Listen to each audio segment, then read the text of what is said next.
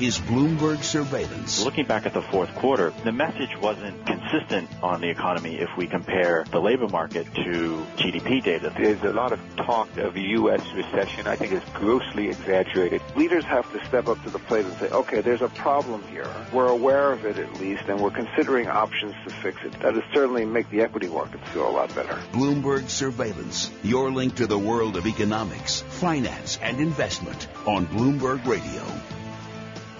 Good morning. It is 7 a.m. on Wall Street. I'm Michael McKee. Futures higher this morning. Can we make it three up days in a row? Is this a reversal or is there more trouble ahead? Our questions today on surveillance. Later this morning, Neel Kashkari of the Minneapolis Fed here on Fed Minutes Day. Is their job now avoiding recession? He's also calling for a breakup of the big banks. We'll explore that with him. And Sir Martin Sorrell coming up in a few minutes, his view of the economy and what role will business play in the Brexit debate. As I mentioned, green on equity screens this morning. Europe higher, the stock 600 by five points, 1.6%. The DAX is up 153, that's 1.7%. And look at Paris, 81 points up, almost 2% on the day. Futures in the U.S. are higher. S&P futures by 14, three quarters of a percent, uh, about a seven tenths gain for Dow E-mini futures 106. NASDAQ futures up 31, three quarters of a percent. The bond market, little change from yesterday morning. 1.79 year 10 year yield, the five year going for 1.23, 72 basis points for the two year. We do see some movement in currencies with the dollar index a touch lower. The yen at the moment basically unchanged at 114.08 and the euro 111.48 little changed as well on the day. Uh, oil, everybody watching oil. West Texas 29.72 up 68 cents, 2.3%. Brent crude 33.14, 96 cents higher. That's 3%, but uh, as we have seen over the last couple of days, that doesn't mean a whole lot. Uh, prices change as more U.S. traders come into the marketplace. So we'll track that throughout the morning for you. Volatility is still high across basically all asset classes. The VIX still above uh, 20. 24.11 was the close yesterday. Right now, the uh, futures, VIX futures are at 23.32, down uh, 2% with green on the screen, but still elevated. And certainly we are seeing uh, elevated volatility in bonds and currencies as well. The man who tracks all that, Dean Curnutt of Macro Risk Advisors. Good morning, Dean. Good Morning. Um, is the volatility, is this what I wanted to ask you when I was listening to you earlier with Tom? Uh, on uh, surveillance TV. Is the volatility we are seeing telling us the markets know something or the markets don't know something? That's a great uh, way of framing it. I think it's a combination of both. Uh, there's definitely a uh, question around uncertainty uh, about the future. A lot of it's just looking at the global economy, looking for growth leadership, seeing how big a sponsor of global growth China was and its deceleration is uh, in plain sight, um, as is the uh, complications of its uh, policy and, and, how it interacts with markets from a communication standpoint.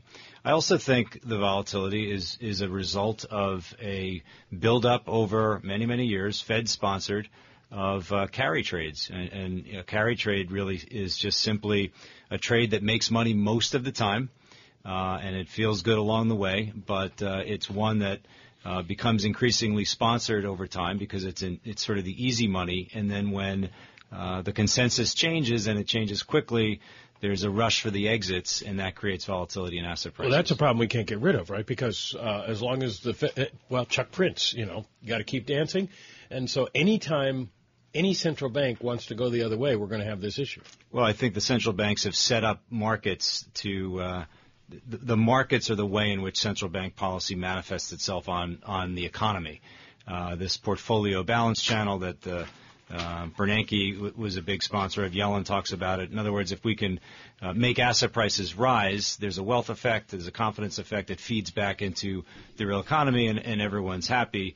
Uh, I think it's particularly dangerous, especially when it uh, when it allows asset prices mm. to get from underlying fundamentals. Dean Curnutt with us, Macro Risk Advisors. Good morning, everyone. Bloomberg Surveillance with futures up 13. We're brought to you by Invesco. Don't settle for average in your portfolio. To Invesco, the right approach means investing with high conviction. Find out more at Invesco.com slash high conviction. Adina mentioned earlier, I've never seen you so cautious, really folding the real economy over into your look at the financial world. Which, when you go to the Bloomberg terminal, which is the series or the function or the measurement of your volatile world that, that gives you that that that cause for concern? Well, I think uh, just a, a, quick spin through some of the analytics. Please. Yeah, the VCA page is your cross asset dashboard. It's looking at implied volatilities across not just equities but uh, FX and commodities, which have been increasingly important as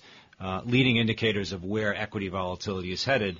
Uh, last year for us, it was it was uh, you had distress in rate markets, in FX markets, and in credit markets, but you really didn't see the same in equity markets. And for us, it just felt like equities uh, were behind. And I think a, a second page I just want to point to, I look at it all the time. I can't help but stare at WBX, which is just yields in Germany. Uh, I'm sorry, in, in the Eurozone. And you click into the two-year point, and 10, fully 10 countries have got negative nominal interest rates. And it just speaks to the that's I've said it before. That's finance turned upside down. You know, negative nominal interest rates is just not in the textbook, and it speaks to a dysfunction and I right. think a danger in the system. So let's go, Matthew, from that beautiful walkthrough. Again, those symbols, folks: WBX, Walter Bob X-ray, and VCA, Victor Charles uh, Allen. VCA is two sim, uh, two uh, Bloomberg pages that Dean Curnutt uses. If you, if you go with all all this functionality the underlying mathiness of your world is a bell curve, is a Gaussian curve, except everything you're describing has nothing to do with a bell curve. How out of whack is the present system to the underlying mathematics? It's a great uh, the way so so the bell curve is the basis for option pricing, and yet what do we know that uh, the you know the distribution is not at all normal. You've got the fat tails to, to both the upside and the downside. Uh, I think it was yesterday or the day before, the Nikkei was up 8% in a single day. It's just nowhere in the bell curve of outcomes that that can happen. Uh, that's a, you know, an up crash in a single day. Again, all coming back to a very central bank dictated um, market, you know, set, set of outcomes. And I think it, it, it speaks to an underlying interaction between the real economy and the financial economy linked by central banks where uh, the adjustment process is not pretty right now. Uh, and it, it, you know, it's it's a challenging one, especially when uh, the financials become a bigger part of the risk story. That's a particular concern for us right now. Well, I, I was looking. Somebody pointed out today that uh, of the European banks in the in the Euro Stoxx 600 index, I think there's 40 of them. All of them have lost this year, and 38 of them have lost more than 10 percent of their value. So. Um, it is a tough world for the banks. What could regulators do, if anything, at this point? Or have they created a hole so big a monster. that there's no way to fill it?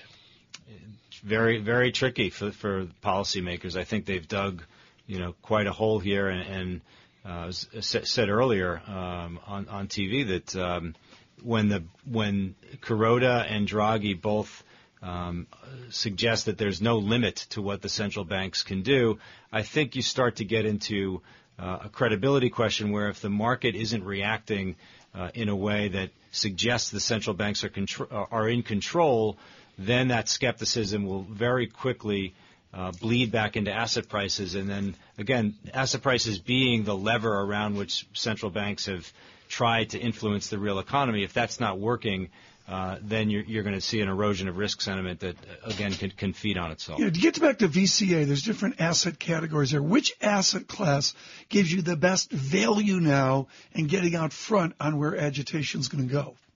Well, I think the uh, the crude is the epicenter of so many risk outcomes, and I just was looking at the implied volatility for three months in crude. To the put side, you're in the 80s to the call side, you're in the, the high 60s. These are just tremendous numbers. It, it's suggesting that crude is going to move four to five percent a day, and of course it has been. Um, where does that translate to, and where I think uh, uncertainty is underpriced? I think it's underpriced in the short end of the U.S. yield curve. Um, you've you've had uh, trades where uh, people are effectively betting that the U.S. will go to negative interest rate policy. You can do that by way of eurodollar options. So you can buy the 100 strike call uh, which has been trading in September and December expiration. And the payout of that only occurs if LIBOR, nominal LIBOR, is negative at expiration. These are teenies, uh, meaning that they are very, very cheap in price. I don't think it's an option to sell. I think it's an option to buy. Uh, just because of the leverage that's associated with it. And I think the other part, the other side of it is the Fed goes quicker. We also look at this WIRP page, which is the Fed probabilities, and the markets basically price the Fed out, not Forever. just this year, for most Yeah. next year as well. I think that's underpriced as well. Okay. Dean, very valuable. Dean Curnutt with us, Macro Risk Advisors, giving us perspective on volatility. We'll try to get some graphs and charts out of those functions out to you today. Futures risk on, as Michael McKee mentioned, up 13. Dow futures up 98. West Texas up 52 cents, 29. 56 a barrel. Brent 33.03. This hour of surveillance is brought to you by Mazda White Plains. Visit MazdaWhitePlains.com. Here's Michael Barr with news headlines. Mike, Tom, thank you very much. It is a battle between privacy versus security.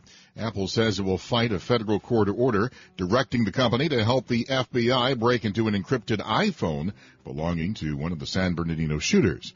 Apple CEO Tim Cook says such action would have implications far beyond the legal case at hand. Cook says the FBI is asking for the equivalent of a master key capable of opening hundreds of millions of locks. A convoy of aid trucks appears to be getting ready to head into the besieged areas of Syria. The UN says the government of President Assad has approved access to seven of the estimated 18 besieged areas.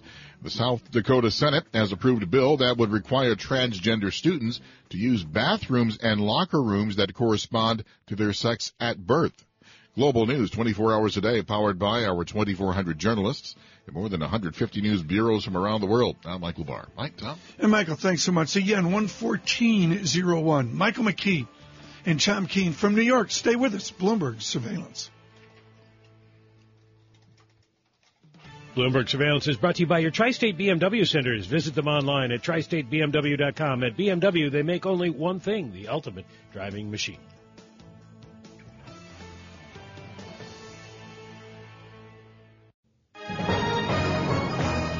Global business news 24 hours a day at Bloomberg.com, the Radio Plus mobile app, and on your radio. This is a Bloomberg Business Flash.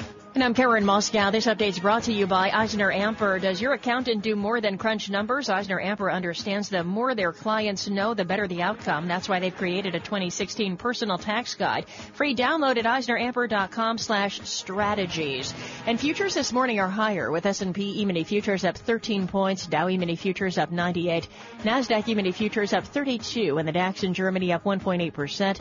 10-year Treasury down 530 seconds, the yield 1.78%.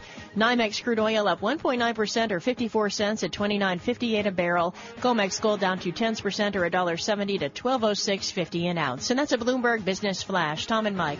Karen Moskow, thank you very much. Well, Tom, uh, this is a very exciting moment for me. When I started as a young uh, financial reporter on the other side of this building in uh, Bloomberg News, they told me a guy you want to be like is Joe Nocera. They said a lot of people know the news, but Joe reads the documents. and Joe, Joe is here now because he read the documents about the uh, National Collegiate Athletic Association, and he did not like what he found. The result is a book, Indentured, the inside story of the rebellion against the NCAA, along with Ben Strauss, he, uh, uh, and Ben is here as well. Uh, Joe, it took me only a few pages in the book to become sort of thoroughly disgusted. You make a, a very good case. that the NCAA is basically on a witch hunt against athletes, particularly poor black athletes, and they get to decide who's a witch and what a witch is. Uh, that's pretty much. And we started right off with chapter one when we write about a young Connecticut basketball player who was in trouble with the NCAA because they were after his mother. His mother. Yeah, uh, so many of these stories are about players who had no idea why the NCAA was. They had done nothing, and they didn't know what others were doing around them. The story of one who whose coach took money to steer him to a college. He didn't know that. Uh, that's right. In fact, uh, that was, uh, I think you're talking about uh, Albert Means in, Yes. in, in uh, Alabama. Ben Ben can tell that story a little bit better because he reported it. But um, that kid was a sacrificial lamb because they were trying to get a big time booster, and they basically destroyed his career in the process. Right, Ben? Yeah, he was uh, this this this this uh, this top-rated uh, lineman uh, out of uh, Memphis, and and he was getting steered to Alabama by this big booster who uh, you know was rumored to have done this with a number of players down there, and the SEC found out about it, and instead of stepping in and and and telling the kid what was going on. They, they they let him take the money. They let the family take the money just so they could bust the booster, and and that's sort of where the priorities are here. I would I would find it hard to believe that without some kind of governing body, there wouldn't be corruption. You go back to the point shaving scandals in in the 1950s. So how did we get to this point? Well, the point shaving scandal is a good place to start. Uh, the NCAA was, uh, was very young at the time uh, when Kentucky got caught in the point shaving scandal, and it proved its power. Its 29 year old new executive director, Walter Byers, proved he was powerful because he got every other school to agree not to play Kentucky basketball for a year. So that was an example of the first what they call death penalty, right? Yeah. So suddenly he's powerful. And it goes on from there. He continues to be powerful and he builds a powerful Right. organization that cares a lot about its power. Joe Nocera and Ben Strauss with this indenture, the inside story of the rebellion against the NCAA. A basketball player, one Kareem Abdul-Jabbar says, I think it should be required uh, reading. Joe Nocera, page 98. You talk about the University of Catholic America. The Fighting Irish, for instance, declined bowl inv- in- invitations from 1925 until 1969. If we need leadership to make for a better student athlete NCAA, whatever that better outcome is, a good place to start would be South Bend, Indiana. What does Notre Dame need to do to make for a better Joe Nocera world? Well, uh, they're not going to do it. Uh, Jack Swarbrick, who is uh, the athletic director and one of the people in college sports I most admire, I might add, has said that if um, payers, players get paid, which is what I advocate, which I think is uh, just as an issue of plain fairness, he says, you know, we won't be in Division One anymore. Stanford, by the way, has said the exact same thing. They're so adamant about the current system being good for athletes, and I think the current system is terrible for athletes. That's uh, where I divide, and Ben and I divide with most of the college sports establishment. The college sports Right. establishment, it works great for them. It doesn't work so great for the players. Ben, quickly here, I know Mike wants to jump in quickly here. Do you, you get responses from athletes saying you guys are wrong? The NCAA knows what they're doing? Uh, not especially. Uh, Not from the not from the athletes. Not, not especially. I, I, I talked to to a number of players, um, and and who, who who want books, who want to learn more. Um, I, I think athletes. Uh, they're they're often so focused on their sport that these issues, these these politics, are, are not something that that that they, they they pay attention to. I mean, even Sonny Vaccaro, you know, has told stories about trying um, to to educate athletes, um, sort of about gambling issues and, and other issues, and and oftentimes, you know, coaches and, and athletic departments uh, don't particularly want their athletes to be uh, as politically aware as as even they would like to be. And when the union um, issue was taking hold at Northwestern, they had this big union drive. Um, you had other athletic departments, other football coaches gathering their Right. teams and telling them this is not something you want to do. Your you know your scholarships will become taxed. This is this is a disaster. When when you know that wasn't necessarily true, but but uh, the idea is to is to um, keep them perhaps uh, less informed than they should be. Mike, jump I only got one minute left, uh, Joe, uh, but I got to ask, and I don't think I know want to know the answer, but why do the college presidents who, profess their goal is to educate students put up with this? Because it's big money. Uh, and because their board of trustees often think of themselves as being the Jerry Joneses of college sports. Uh, this is really true. The trustees care more about football than they care about the history department. Uh, uh, and because it really generates uh, money for the school. There's, there's all kinds of reasons. And they, they delude themselves. One of the things, university presidents delude themselves into thinking that they're giving the athletes a fair bargain because they get an education. And we all know that in way too many cases, they're not getting a real education. They're majoring in what I like to call eligibility, just taking the kind of courses or enough courses to stay on the field and that make no rhyme or reason if you actually care about a major or getting mm-hmm. skills for life. Joe Nocera, thank you so much. Ben Strauss, thank you so much. Indentured, the inside story of the rebellion against the NCAA, blistering and entertaining. Stay with us. More of Bloomberg surveillance. Bloomberg Surveillance brought to you by the Jewish Communal Fund. JCF's donor advised fund is the smart and efficient choice to manage your philanthropy. Call 212 752 8277.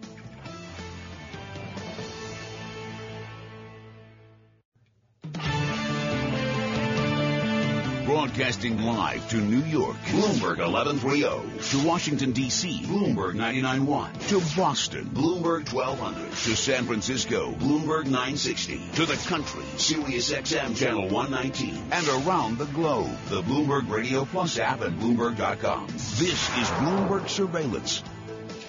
Good morning. It's 7:30 on Wall Street. I'm Michael McKee, along with Tom Keene. We're two hours away from the start of maybe what could be the third up day in a row, which is something we haven't said in a long time. Some uh, corporate news that we'll be watching during the day. Credit Agricole says it'll sell back shares in more than three dozen French regional banks, going to shore up capital, pave the way for all cash dividends. They also posted fourth quarter earnings that beat estimates, and that's one reason Europe is higher this morning. The stock 600 up by six points, 1.7%. Bombardier says it planned to cut about 7,000 jobs. It reported fourth quarter profit that fell short of analyst estimates. Anglo American's credit assessment cut to junk. A negative outlook by Fitch Ratings. The miners trying to reduce its asset base and trim debt. Uh, company's rating reduced to double B plus from triple B minus.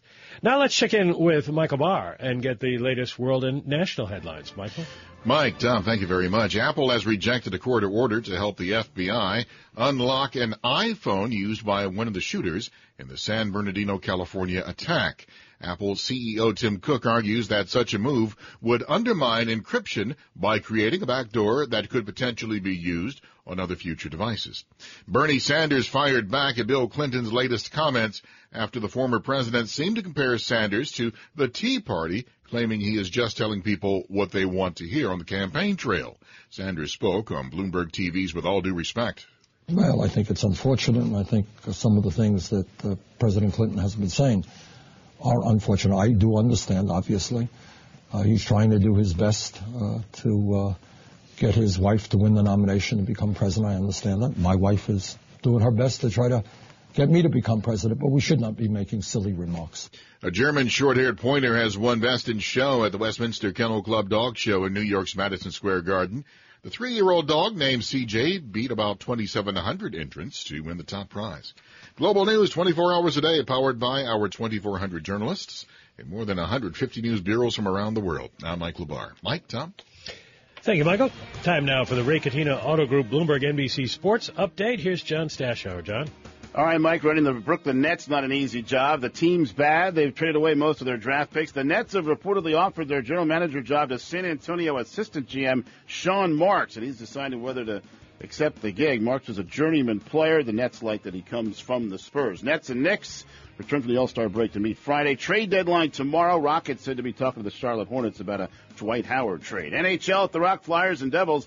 Close game most of the way. 2-2 under nine minutes left. He has to hustle to keep it away from Stempniak, and he does. And now Voracek across ice. Here's Giroux in. Drew swerving to the middle. Off to Schenn. Schenn in front of the Simmons jamming it home. Power by goal. It's 3 2 Philadelphia. On CSN, they scored again 50 seconds later, went on to end the Devils' three-game win streak 6 to 3. Rutgers now 0 and 13 in the Big Ten, blown out at Illinois 82-66. With the Bloomberg NBC Sports Update, I'm John Stashower. Thank you, John. As we mentioned, uh, the possibility of an update today with S&P futures up 14 points looks like a at least an open higher, seven tenths of a percent.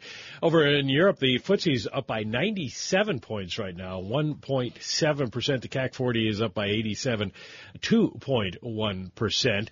Uh, the pound 143.04.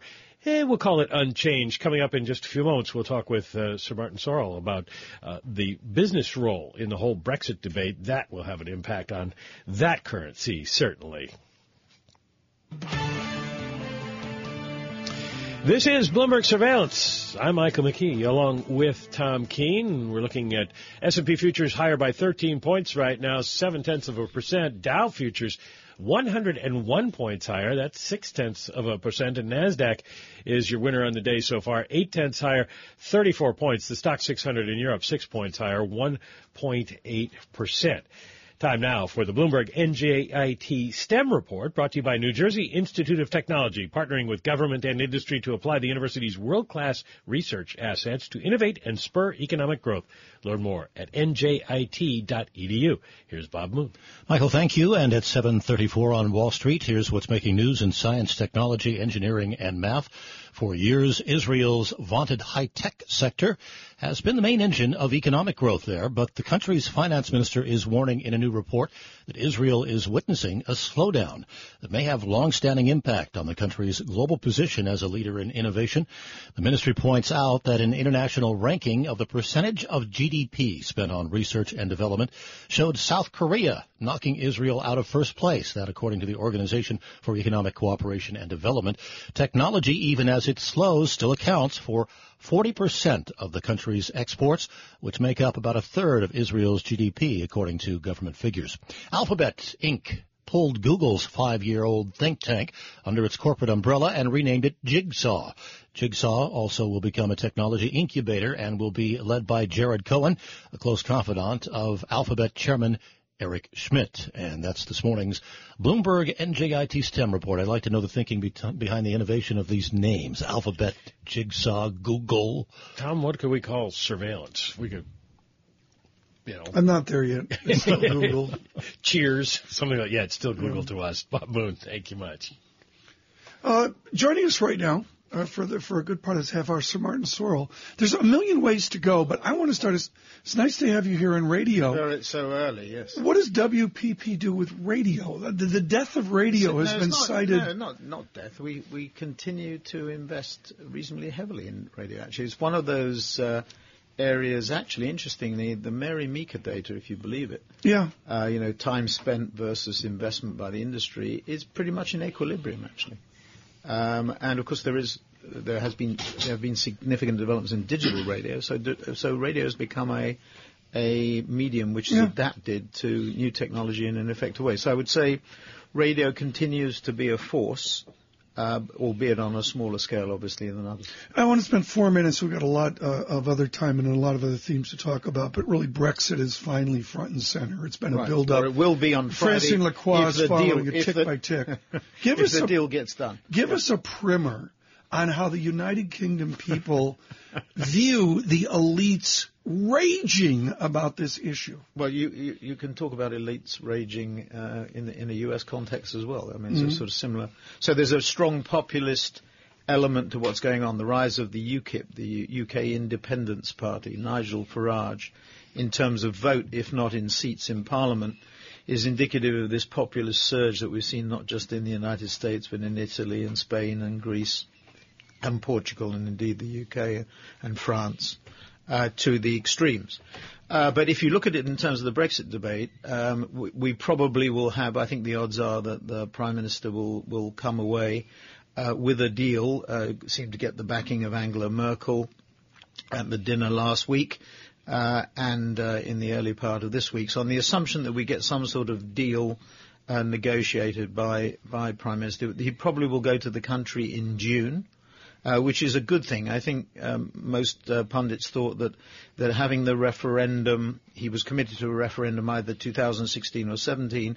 Having the referendum early was Mhm. good. The the immigrant crisis continues to boil, as you as you know, uh, the, all the terrible, the catastrophic events surrounding that, and, and if that carries on through the summer, which it will do, to have the referendum in front of that, I think uh, tactically for the pro camp, in other words, staying in, Mm. is more thing. As far as the population is concerned, from the polls, if you believe the polls anymore, Tom, obviously they were discredited to some extent in the last election, but if they're directionally true, what we've got is about a third of the population saying they want to stay in, a third stay out, and a third don't know. And of the third that don't know, very interestingly, most of them say they don't have sufficient information. So the campaign, which I think is a nine-week campaign, if I remember rightly, um, which a maximum of seven million pounds or ten million dollars can be spent by either side. So there's there's campaign Mhm. funds limitation Well- means that the campaign is going to be extremely important in swaying opinion. At the moment, I think the polls actually are showing a slight majority in favour of coming out. Uh, but of course, if we came out, that would sort of dissemble or disaggregate Right. the United Kingdom. Because Scotland, for example, uh, has made it quite clear that they want to stay in, uh, as do- does Wales uh, and other parts of the United Kingdom too. So. What we have is a quite a, a potentially difficult situation, to, to put it mildly, explosive situation, I would say, if uh, we vote to come out, because these are these are areas that are unplumbed, that we have we are unaware of what the consequences will be. Right. If, we, if we came out, for example, we'd have to negotiate uh, tens, dozens of uh, bilateral trade agreements, which would take years to sort out. Uh, so it places Okay. the UK, certainly in the short term, in a very difficult position. A nice primer, Sir Martin Sorrell, uh, with a primer on his Brexit, certainly front and center. What I would United call Kingdom. a primer. You call a primer. Prime, Here's a headline. primer, primer. Give me a headline, Michael. Here's a headline. Angela Merkel says they're aiming for an anti-Brexit deal as early as Thursday. This just Yeah. uh, crossing now. So So finally heating up. I mean, Francine Lacqua's been on this every day out of the United Kingdom, and uh, now it's become uh, really front and center for everyone. We're going to come back with uh, Sir Martin, talk to him about uh, a number of things, maybe even including European banking. Michael McKee will lead the charge on that. Futures up 14, Dow Futures up 107. From New York with Sir Martin Sorrell, Bloomberg Surveillance. Stay with us. Bloomberg Surveillance is brought to you by SCNB, the bank for business. It's on the move. Are you looking for the right banking partner? Go to scnb.com to learn more. Now open in Long Island City. Get your business moving with SCNB. Global business news 24 hours a day at Bloomberg.com, the Radio Plus mobile app, and on your radio. This is a Bloomberg Business Flash. And I'm Karen Moskow. This update's brought to you by Sector Spider ETFs. Why buy a single stock when you can invest in the entire sector? Visit sectorspdrs.com or call 1-866-SECTOR ETF. U.S. stock index futures are higher, signaling equities will extend gains into a third day on growing speculation that the recent sell-off was overdone. We check the markets every 15 minutes throughout the trading day on Bloomberg. S&P E-mini futures up 15 points, Dow E-mini futures up 112, NASDAQ E-mini futures up 42, the DAX in Germany's up 1.9%, 10-year Treasury down 730 seconds, the yield 1.79%, NYMEX crude oil up 2.2% or 64 cents to 29.68 a barrel, COMEX gold down 2 tenths percent or $2.90 to 12.0530 an ounce. The euro $1.1145, the yen 114.11. Priceline Group up more than 10% this morning after reporting fourth quarter profit that beat analyst estimates. T-Mobile US reported rising profit and predicted as many as 3.4 million new subscribers for this year as promotions like free video streaming helped the third largest US wireless carrier post a sixth straight quarter of adding more than 1 million new monthly users. And that's a Bloomberg Business Flash. Tom and Mike. Karen, uh, thanks so much. Good morning, everyone. The Futures up 15. Mike, um, uh, Craig Moffett of Moffett Nathanson, quote in the Journal today, is the valuation of media companies migrate south is cable valuations migrate north. It's sort of just a whole restructuring or revaluation, repricing within the media industry. Yeah, um, it does look like, uh, well, we're seeing the whole world of advertising and media upended, um, cord cutting, and uh, well, it's it's not just three channels and uh, Tom and Mike on the radio anymore. Young man, I remember two channels. oh, I remember one. John Tucker remembers one channel. Hey, there you go. this is KDKA Pittsburgh. Um, uh, well, let's start with a, a, more general question, Sir Martin. Uh, advertising is a leading indicator. What is your business telling you about the U.S. and global economies at this point? Yeah, we are a leading indicator. We're a leading indicator, I, I think, when when uh, people are worried about things. Uh, so we we get the worst of that world, and then we get the worst of the other world when they they, they think things are going to turn up. They wait to increase their spending. However, I think there has been a significant change since Lehman in 2008. I think. Uh, the world, particularly since the, the V-shaped recovery that we saw in 2010. And if you look at our own results, we did records in 11, 12, 13, 14. We haven't announced our 15 numbers, so I can't say much about that.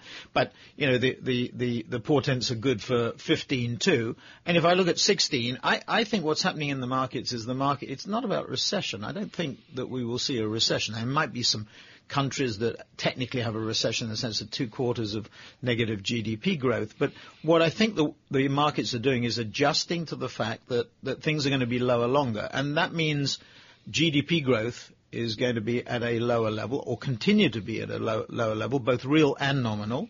Uh, and uh, of, course, uh, interest rates are going to stay lower longer than people anticipated, even uh, before Christmas. And you know, you see the the prognostications for how many rate hikes there will be here th- th- this year. It used to be about four. It's now sort of slipped maybe to some people saying zero, some saying one, and very few, few saying more than one hike this year. Having said that, I think overall what we see is a slow growth world where the fast growth markets are not growing as fast as they used to, still growing faster than the slow growth markets. China, in my view, is not growing at six. It's probably growing at somewhere around three or four, around 4%, I would mm. say where it is. Maybe even less. I talked to somebody who's in the primary goods industries, the uh, natural resources industry, is a close follower of the Chinese market, big operations in China, thinks the market is growing, well, uh, the GDP is growing at two. So fast growth markets slower, sorry, uh, and the mature market's growing a little bit better, but still not as fast as those fast growth markets. No inflation, and therefore no pricing power and therefore focus on cost. So clients are ver- basically very, and rightly in this environment to some extent, are very cautious. Well, you just raised an interesting question in my mind. Do the Chinese respond to advertising the same way yes. as everybody else does around the world? I mean, Good question. Much, much, so. I mean, China is our third largest market. We have uh, our revenue base is about $23 billion now. Our billings base is about $80 billion. Uh, China, in terms of revenues, is about $1.7 billion. We have 16,000 people there in 80 cities in China. So the, the answer to the question is, you know, does China respond to advertising? The answer is yes, in spades. And of course, China has, has missed the, the PC uh, step in between going from analog to, to digital. They've gone straight to smartphones. And if you look at the growth and development of the the native smartphones, if I call it, companies like Xiaomi or OnePlus. Xiaomi challenges Samsung and Apple, in fact, out outdistances them and, at many times in China. You are seeing a, a technology revolution. And I think the mistake that people make is that they think that China copies and steals. Now, we used to say the same thing about the Japanese, the South Koreans, the Hong Kong Chinese.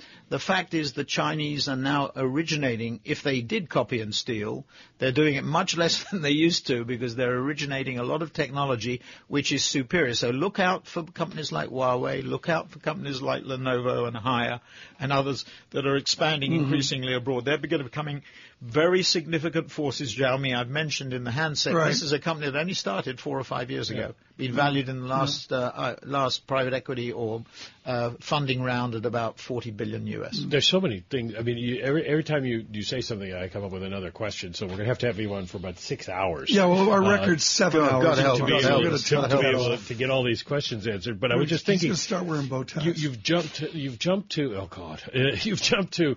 Um, the smartphone era in China, and of course we're in the smartphone era everywhere. You did TV, magazines, newspapers, radio for decades. Yep.